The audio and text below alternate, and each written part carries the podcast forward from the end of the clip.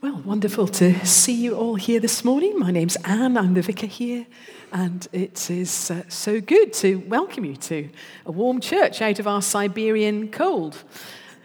This morning we're looking at God is good. And two weeks ago, uh, David introduced us to this series. And if you weren't here on that morning, I'd really encourage you to uh, download that talk. Uh, it's available online through our website. Because the series that we're looking at over these four Sundays building up to Holy Week is that we're looking at four truths about God. Four truths that, if we really, really believed them, they would change us forever. Now, of course, uh, there are lots of truths about God. Four is not an exhaustive uh, list. Uh, but these four are a very solid foundation, and they give us a different way of helping us to become more like Jesus. Give us a different way of dealing with the things in our lives that trip us up in relationship with God and with other people.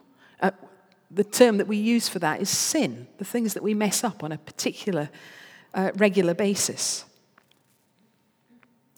Somewhere down the line, we bought into a lie that God, who is great, who is glorious, who is good, who is gracious, somewhere we bought into a lie that God wouldn't satisfy, that we can't trust God, that God wouldn't care enough for us or provide for us. And at that time, we make a choice that says, You're not enough, God. I must do this for myself.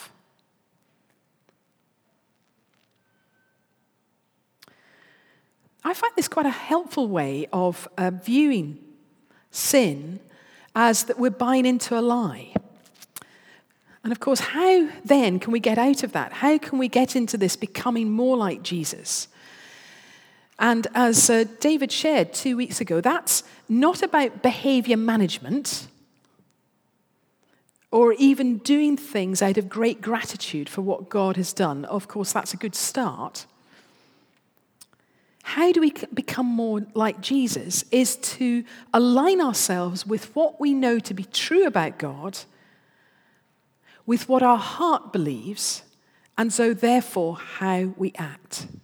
So we come to who God is, we align our heart, the nature of our belief, with who God is, and then we act out of response to that. And we see that brilliantly in the life of Jesus. So, today, the bigger and better belief about God that we're looking at is God is good. God is good. Turn to your neighbor and just speak that back to them. Say, God is good.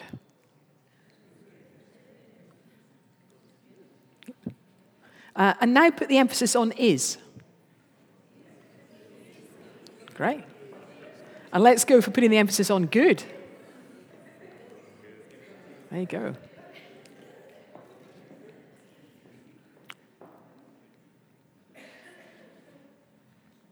In our prayers, we said, The Lord is good. He has compassion on all he has made. In our worship songs, we are singing of God's goodness. Psalm 145 continues The eyes of all look to you, and you give them their food at the proper time. You open your hand and satisfy the desires of every living thing. God is good. So, how do we get to live in the light of that? God is good, so I don't have to look elsewhere. God is completely good, so I don't have to look elsewhere. Our reading today is Psalm 42. So if you have a Bible with you, uh, do turn to Psalm 42. There are some available in the bookshelf, which is just over there. Psalm 42, reading from verse 1.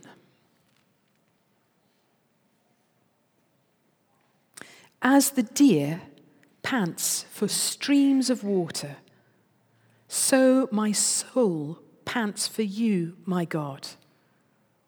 My soul thirsts for God, for the living God.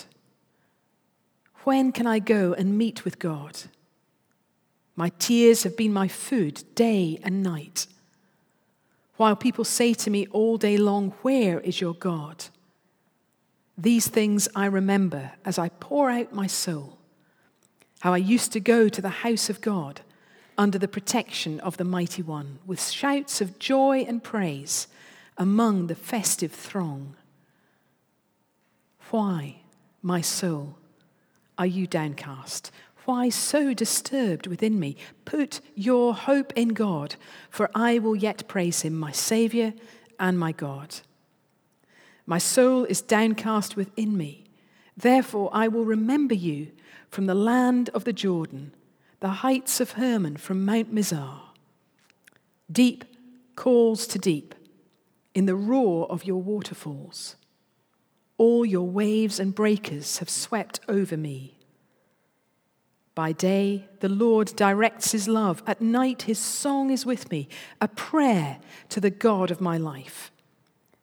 I say to God, my rock, Why have you forgotten me? Why must I go about mourning, oppressed by the enemy? My bones suffer mortal agony as my foes taunt me, saying to me all day long, Where is your God?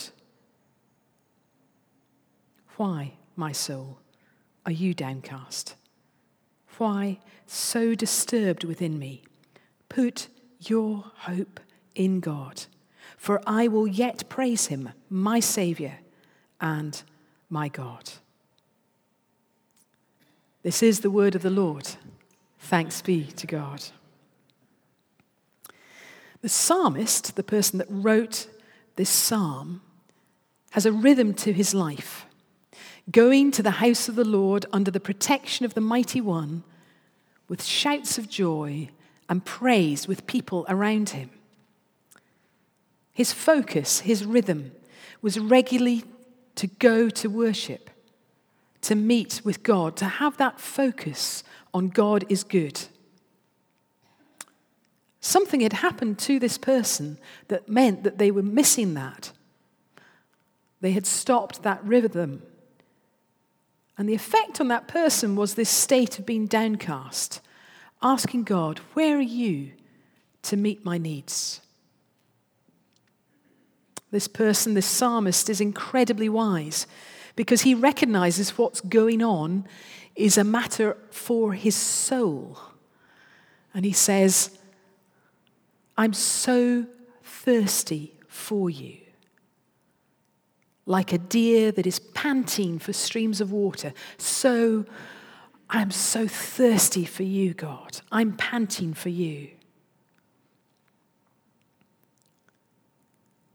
We have been made, we've been created with needs. In the account of creation, uh, it's clear that God created Adam and Eve with needs to eat, to drink water, to have companionship, rest, work. And God weaves right into the fabric of what it means to be humans that sense of dependence, that physical need. And because God is good, he meets the needs of humanity. God gives good things. And that's clear in the book of James, which describes God as the Father giving generously to his children. God is good, so we don't need to look elsewhere.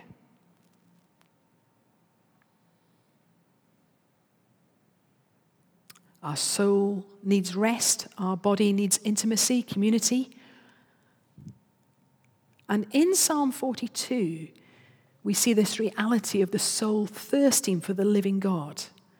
And that's a metaphor throughout scriptures, throughout the Bible hunger and thirst, that physical need, all of those things are pointing to God who gives good gifts, but also pointing to the reality of God Himself, that God is good.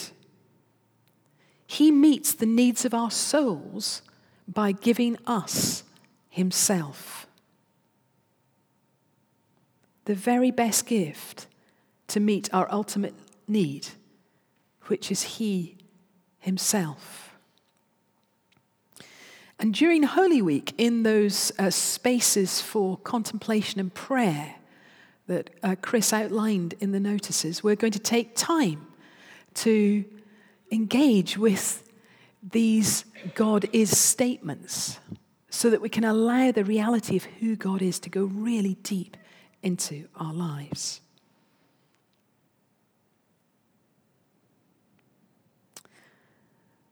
The very best gift that God gave is Himself in His Son Jesus. And even Jesus had those physical needs. Of course, He did. He was fully human as well as fully God. So when we uh, go to a chapter like John 4, uh, we see Jesus sitting down beside a well, and uh, John records that Jesus was thirsty. Now, Kel Dahlman, who was our speaker on our Life Weekend at the end of February, uh, spoke at length and well, well, fantastically, on this passage. So I'd really encourage you to listen to that talk as well from the, uh, from the Life Weekend. It's available again through our website. I simply this morning wanted to focus on this conversation around water, where Jesus, who's thirsty, I mean, we often think, was that just a conversation opener with the Samaritan woman? Give us a drink? Uh, no, he really was thirsty. He'd been walking with his disciples. It was midday, it was hot. He had that need. And he says to the woman, Give me a drink. And they get into a conversation about water. The Samaritan woman said to him, This is from John 4, You are a Jew and I'm a Samaritan woman. How can you ask me for a drink? For Jews do not associate with Samaritans. Jesus answered her, If you knew the gift of God and who it is that asks you for a drink, you would have asked him, and he would have given you living water. Sir, the woman said, You have nothing to draw with, and the well is deep. Where can you get this living water? Are you greater than our father Jacob, who gave us the well and drank from it himself, as did all his sons and livestock? The Samaritan woman gets right into practicalities. How can you give me living water? You haven't even got a bucket with you to draw water. You can't give me a drink. What are you on, Jesus? Can't do that. And Jesus' reply, Jesus' reply encapsulates the more that we meet in God.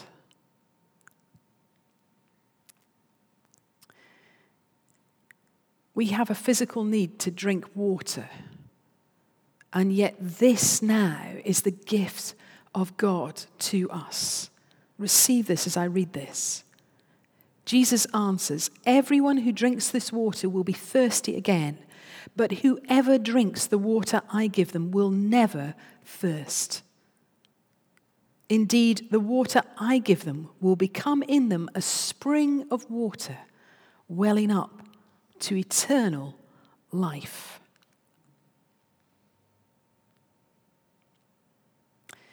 Jesus doesn't simply make access to God possible. Jesus makes it possible for the presence of God to live in you. A wellspring within you.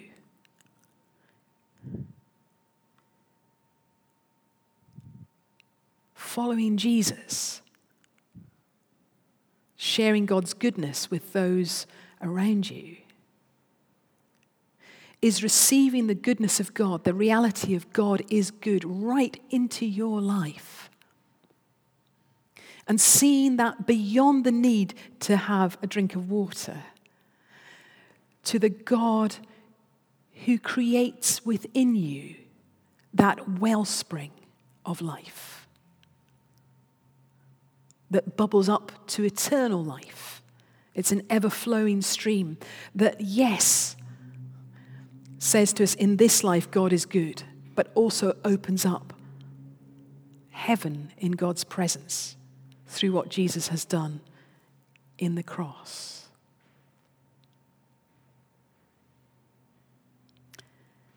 Having something to drink.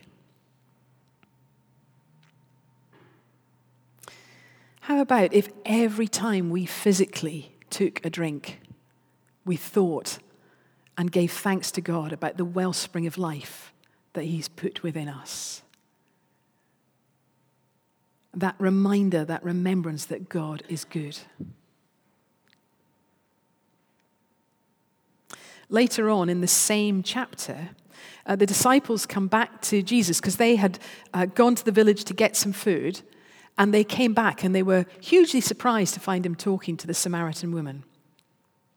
And she heads off back to the village to tell her village, I was going to say, yes, the, the people in the village that, uh, I was about to say the village people, yes, that's a last century reference. Uh, um, go back to the people in the village to say, oh, I, you know, I've just met a man who told me everything I've ever done. Meanwhile, the disciples are getting practical with Jesus and said, You have to have something to eat now. And again, Jesus says this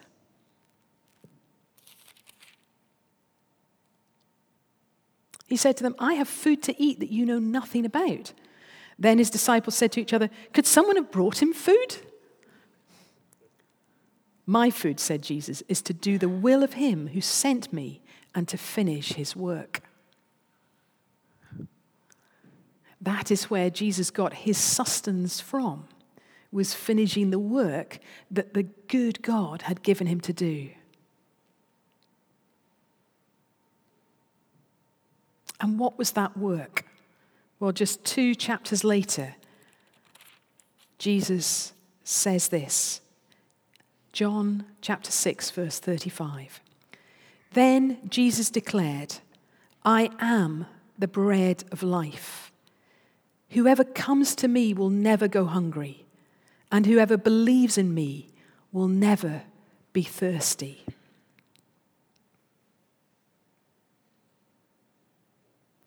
When we believe that God is good, that He has given Himself to us, the fruit that that produces in our lives is the joy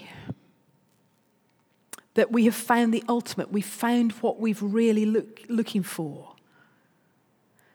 The joy that God is so radically generous with us. He's given Himself to us.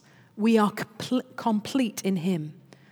There is contentment, there's wholeness, satisfaction. God has given himself to me, to you. And the implication is that we don't have to look elsewhere. How about every time we have something to eat, we use that as a moment to say, God, you are good. I don't have to look anywhere else to find that my appetites are satisfied. I can come to you, the good God.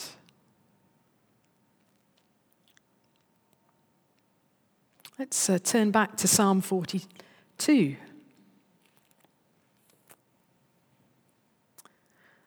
the psalmist, the person that wrote the psalm, says how he remembers how he used to go to worship. And it's clear that he'd gone off track. He'd had that regular habit, which had stopped. And he's aware that his soul is thirsty, like the image of that deer panting for water. And he says, God, I am so thirsty for you. He is incredibly wise as he makes that recommendation. I'm thirsty for you. You see, there's a shortcut to having our needs met. There are many shortcuts. Instead of turning to God, if we're looking for affirmation, uh, we turn to Facebook, or I hear now Instagram, WhatsApp, any of those. We're constantly checking our mobiles, aren't we, to see if somebody's been in touch. If we're looking for entertainment, we turn to catch up or box sets. If we're looking for comfort, we eat, comfort, eat, or drink. Or potentially look for inappropriate relationships. There are many things in our lives that distract us from that primary searching out of the presence of God to know His goodness. And He is the one that truly satisfies. Earlier this week, I'd had a slightly uh, long day at, at, work, and I uh, went home and uh, watched an episode on Catch Up of a TV program. I actually needed to rest, and I needed to rest in God. But what I did was to watch this episode. And it was quite a scary episode, so it wasn't at all restful. You're all wondering what I was watching, aren't you? Okay, it was Strike. First one of Strike. There you go. And it was pretty scary. But it wasn't reminding myself who God is. And it meant when there was a bump in the house later on in the evening, I jumped. You see, the desire for us to look elsewhere, that was looking for rest. That wasn't the place to do it. The desire in us to look elsewhere is pretty much hot wired in from the garden. Back to Adam and Eve. God isn't good enough. What God has given us isn't good enough. We're going to eat the apple from the tree that will give us knowledge of good and evil. And actually, the person who was good, God who was good, was the one that they needed to look to. But they made a choice. And we're inheritors of that choice, aren't we? So we look to anything else to satisfy our desires than coming to the one who can fully satisfy Jesus. God is good, so I don't have to look elsewhere. God is good and his love endures forever. That's what uh, we were singing earlier. And thankfully, his goodness and his love for us are not dependent on whether we have just checked the mobile or watched the latest catch up or gone off at a tangent that isn't about him. Because it's not about us. God's love is not dependent on us. Thank God for that. God's goodness is, in fact, a reality. It's the truth. I want to ask you a question. Where are the times in your life where you've come into that place of knowing God's goodness above and beyond everything else? I'm asking you that question rather than the question of oh, what are the things you're desiring other than God, because you're all very aware, well, very well aware of those. I'm sure.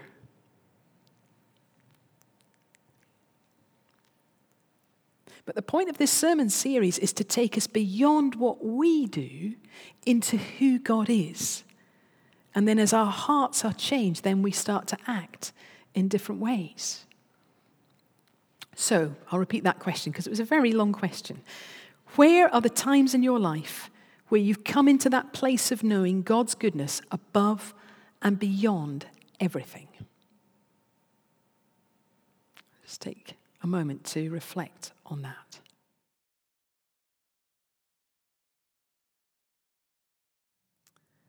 Where are the times in your life where you've come into that place of knowing God's goodness above and beyond everything? Well, this psalm uh, represents, this Psalm 42 represents one of those times for me. Uh, I absolutely love mountains. And those of you who saw me last Sunday on my return from holiday could see that I'd been really refreshed and enjoyed a huge amount of activity uh, in the mountains. And I absolutely love the activity of them, the beauty of them, and they point me to God. Um, but they are also one of those areas where I, I go to uh, because they're a place of refreshment for me. But I've had to learn that it's not just about mountains. I've had to learn that mountains point me to God, but it's God I need to go to. And uh, I learned that uh, while I was in uh, Hong Kong uh, working for uh, M&S a few years back. And I learnt it with this psalm that mountains aren't everything. See, when I uh, went to Hong Kong, uh, I went from Aberdeen Store in uh, the north of Scotland. I went from uh, a temperature of 12 degrees to a temperature of a, about 80 degrees and 100% uh, humidity. It was a very different place. And when I went to Hong Kong, people said, Oh, it's fantastic, Anne. The views in Hong Kong are absolutely amazing. And uh, I sat there looking at the views. I was on the 26th floor of an apartment um, on a hill. Um, I was sharing with somebody I didn't know very well. Um, and I was looking out over the view. And I was thought, but where are the mountains? It's all buildings. Where are the mountains? And I wept. I wept. And I kept reading this psalm. And I kept looking out the window. And the window in my bedroom was a glass wall all the way to the floor. So with the bed up against it, you felt like you were going to roll out 26 floors and the drop below. I mean, it was, you know, classic, classic Hong Kong. It was amazing.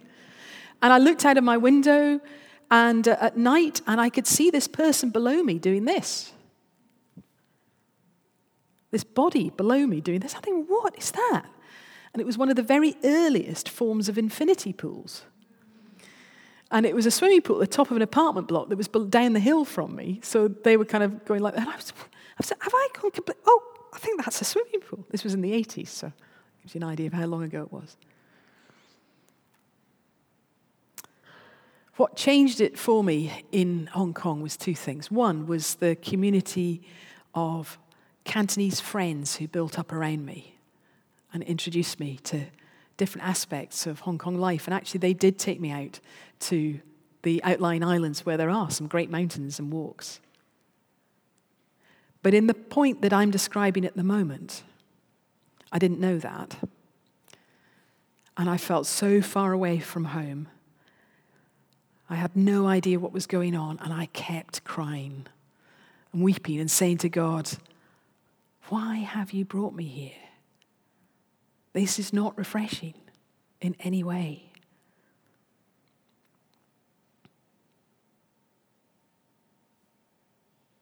And of course, that took me into a place of in, if only, if only there were mountains, it would be so much better. What are the if onlys in your life? I mean, I've got other if onlys in my life. I remember in my 30s, I thought, okay, if only I was married, I would then have my own house until a friend challenged me and said, Why do you have to wait to get married to get your own house? Ooh. Well, that's the way it happens, isn't it? If only I had this, then that. If only I had a relationship, then that. Well, isn't that putting my life on hold?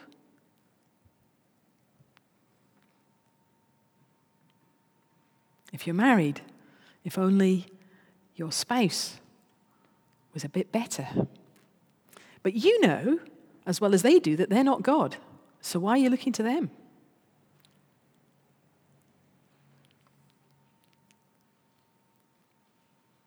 And as a single person, why am I trying to look for a relationship before stepping into who God is? Because He's the one that completely satisfies. Completely satisfies.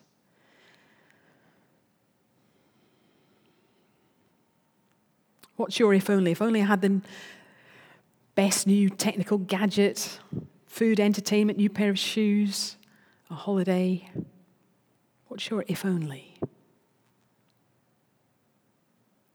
My soul is downcast within me. What does the psalmist do? What does the psalmist do?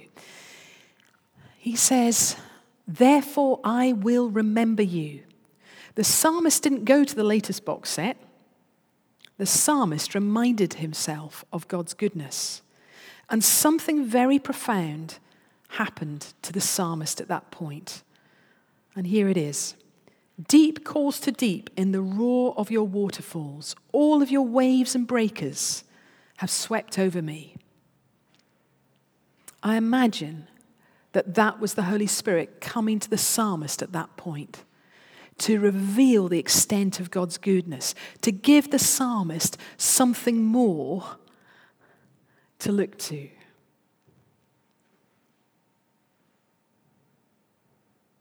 What's our something more this morning? The taste and see that God is good, that moment in our lives. I'm going to take you back to that verse from John chapter 6, verse 35. Then Jesus declared, I am the bread of life. Whoever comes to me will never go hungry, and whoever believes in me will never be thirsty. There's an invitation to us this morning to eat and drink of God to receive deeply into our lives that God is good. I'm going to ask the worship band to come up. And as we worship God in this first song, our first response song, I'm going to invite the Holy Spirit to come and meet us. As I've been speaking, you've become aware of desires in your life, things that haven't worked out, things that are incredibly difficult. And those are real. There's a reality to that. The psalmist does say, I am downcast. There is a reality to those things going on in our lives. So we need to bring those to God. We need to acknowledge those before God.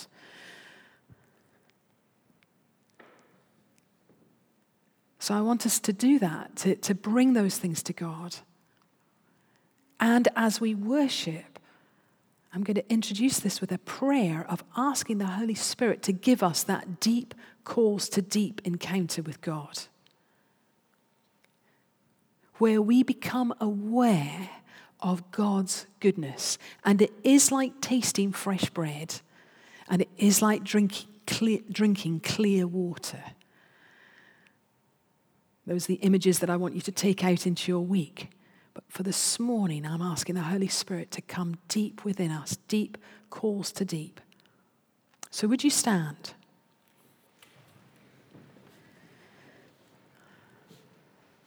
So, first of all, let's give those things to God that we're aware of uh, the difficult things in our lives, the desires in our lives that aren't of God, and things that just make us feel downcast. Let's lay those down at the foot of the cross. Thank you, Lord. Come, Lord. And Holy Spirit, I pray that as we move into this time of response, I pray for the people gathered here. I pray for deep calling to deep, that you will reveal your goodness to us. I pray that there's something that I've said in the last few minutes that's really resonated with our hearts. I pray, Holy Spirit, that you would take your good, God's goodness and bring it deep into our hearts. Taste and see that the Lord is good. That is the invitation for this morning. Let's worship God.